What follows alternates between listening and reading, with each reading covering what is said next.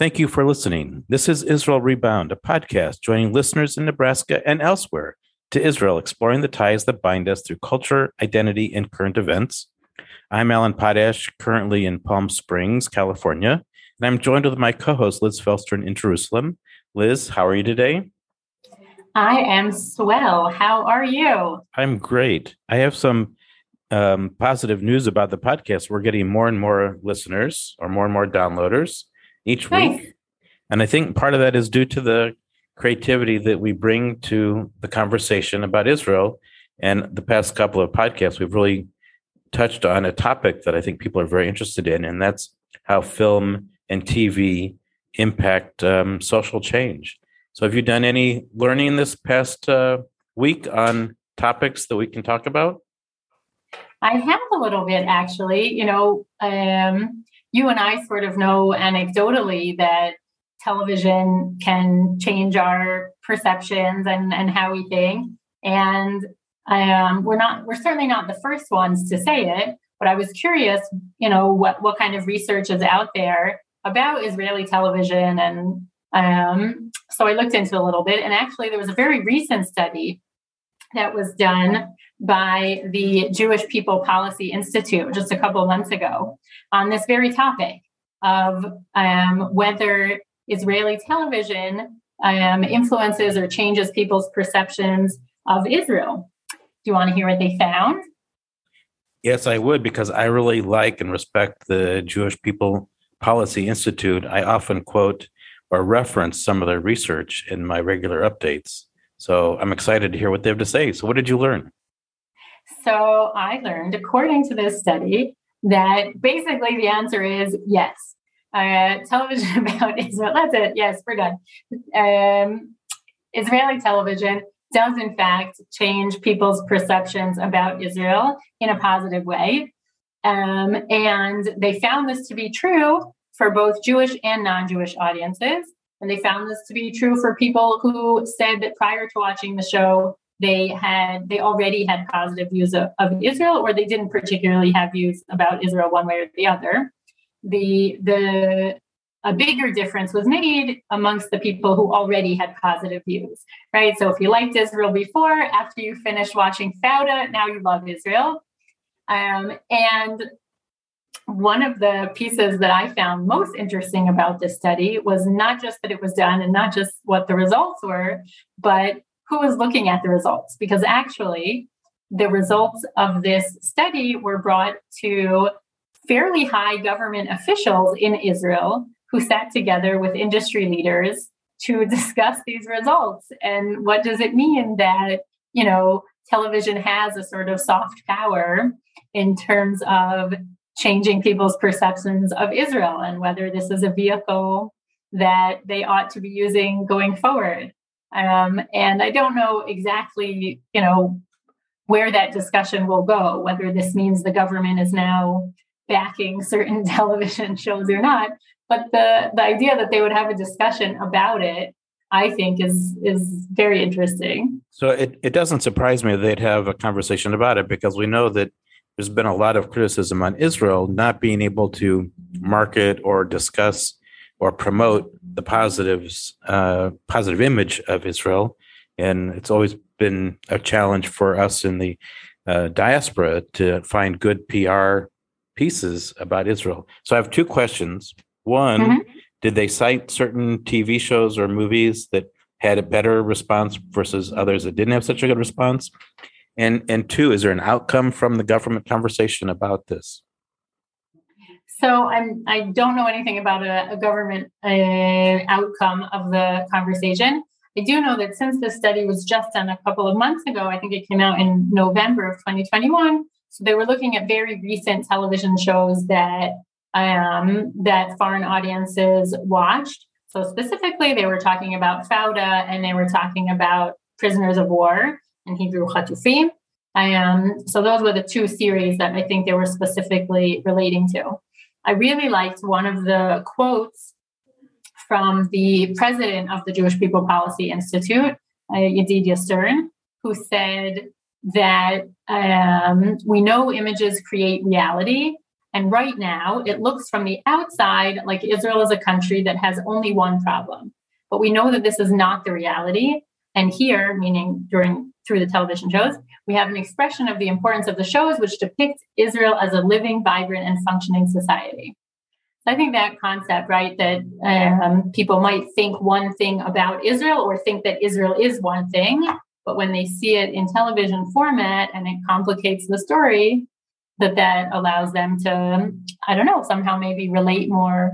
And certainly we now know from this study to improve their perceptions. So i think that's really important because i find i'm finding more challenges today and especially last week with amnesty international's comments about israel not being favorable that more and more pr marketing tv film whatever helps people understand what israel is and how israel acts, acts as a country um, mm-hmm. so i think the, yeah. the findings are critical yeah. I mean, the television shows uh, in general also, I think, certainly highlight how much of a free and democratic country Israel is, right? Shows are produced and allowed to be shared broadly, even when they are critical of certain parts of Israeli society, government, etc.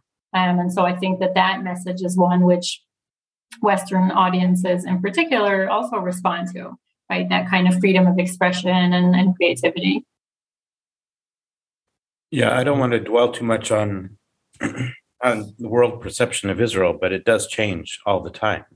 Mm-hmm. I know that I've frequently used um, the Olympics or sporting events as a way of helping people understand just the unique nature of, of Israel. But I think TV and film in general has the opportunity to tell the story in a very different way than current you know day-to-day news does and i'm i'm so excited that we've picked this topic and i hope that we can continue looking at pieces uh, any mainstream or any feedback that you found other than the government response any critiques of the different shows that we've been talking about anything else out there that you've picked up on uh, nothing in particular. I think, were you telling me that you read something about one of the film schools in Israel? Yeah, I was going to bring that up a little in a little bit, but I just read today in the Times of Israel that the um, uh, that Netflix is going to support uh, a new project at the Sam Spiegel Film School in Jerusalem, and it's called the inaugural Series Lab program uh, where it provides resources for um, future producers, writers, creativity people. Here's a quote from the Times of Israel. Series Labs is open to writers and producers who have already demonstrated their creative potential, including those who may work in other languages, including Arabic, Amharic, Russian, Yiddish, and Hebrew. Uh, the idea is, you know, Netflix has realized that Israel is a content creator and a, re- a good source of popular programming. So I believe that that's kind of the investment that I see here that they're trying to create. Um, I look at. I'm excited. I'm excited by it. Yeah, very nice. That uh, that particular film school, that Sam Spiegel Film School, is uh, in Jerusalem, as you said. It's actually right in Talpiot, right around the corner from me. I am so, uh, so I've been there. We've been to see outdoor films there, and uh, we're glad to have it in the neighborhood. And especially now, if we know they're working with Netflix and uh, you know promoting young filmmakers, that's very exciting. So, I, I think some of the work that we're doing on this topic, we should be able to chart over the course of time whether or not there's really an impact that the series are having on social change. I know it takes a long time for that to happen, but I think that with the increase of of shows that are being produced in Israel, being created in Israel, and showing uh, around the world, that the perception of Israel, I believe, will be enhanced um, in time. Our responsibility, if we continue to talk about it, we'll see if we can measure the impact. I hope we can. Um, yeah, or at the very least, least point people in the direction of shows worth watching. I think one of the next things we might want to talk about is food and movies and TV series. Are there certain food items people like to eat while they're watching these um, shows? just that came straight out of my mind. You know, right now, maybe there's another way we can add um, content to what we're trying to produce here. Well, in case anybody's wondering, the you know popcorn being sort of the staple food that goes with films, that's true in Israel as well. We don't have some other like weird, you know, pop chickpeas or something that we eat with with movies. It's it's popcorn here too. It used to be sunflower seeds, and I remember sitting in in movie theaters, um, people spitting out their sunflower well, seeds. Sunflower seeds. Oh man, they're they're everywhere. Sporting events still, yes, the floor is littered with the shells. And even I've been in some places in hotels with, you know, crowds that I think have different, I guess, standards of a public cleanliness and behavior than mine. But um, you know, even in hotels where like after Shabbat afternoon of many people sitting in the lobby eating seeds all afternoon, like the whole floor of the lobby is sort of a thick carpet of sunflower shells, um, sunflower seed shells. So it, that's still popular. I think one of the interesting things about what I've seen over the years is many many movie theaters are also restaurants where they're serving food, full meals during the movies, and you set up your menu in advance, and somebody comes and serves you food during uh, the movie. I have never seen that except for that one theater in Omaha in Midtown that did that. That is the only place that I've ever heard of that. You've seen it other places? It, I saw it quite a bit in Austin. Yeah, the, I think it was the Alamo Drafthouse. Right, right. Have you done it? Did you like yeah. it? Because I did it one time and I can't say I really enjoyed it. I couldn't see my food. Couldn't see your food. I remember eating pizza uh, during watching a movie. P- pizza and beer. It's a good combination. Mm-hmm. I don't know what was better, the food or the movie at this point. But again, it goes to the fact that visual experiences, movies, TV shows, whatever, goes well with food. Yes, although probably not from a nutritionist's standpoint. I think you're not supposed to eat while you're watching, right? And it's like mindless eating and you don't really know how much you're eating. But yes, the rest of us do like to do both together sometimes.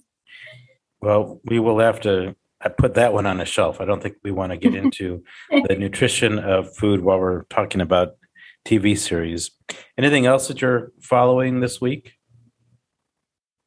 Um, I think that in Israel, you tell me because you often pay even better attention to uh, the news than I do. I think we have a new attorney general here in Israel. Did you see anything about that? Yeah, I haven't seen. I saw that she was uh, officially presented the other day.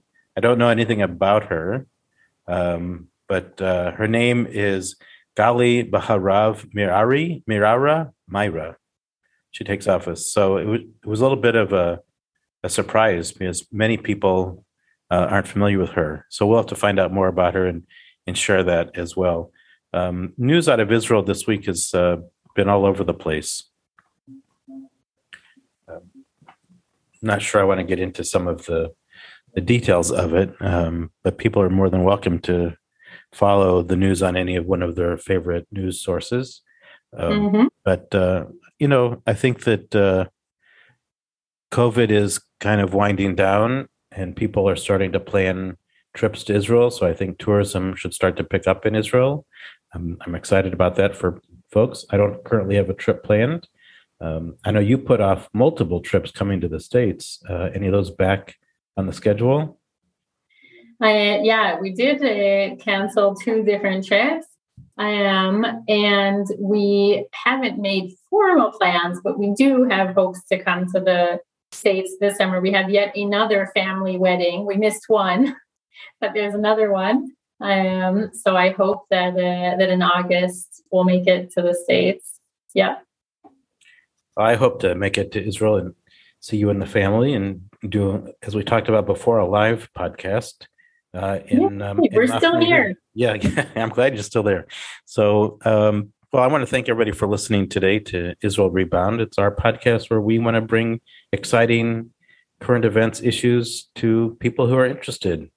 Liz, thank you very much for your time today and your insight. We will post the research paper that you referenced and any other articles uh, when we post this podcast. So thank you all for listening.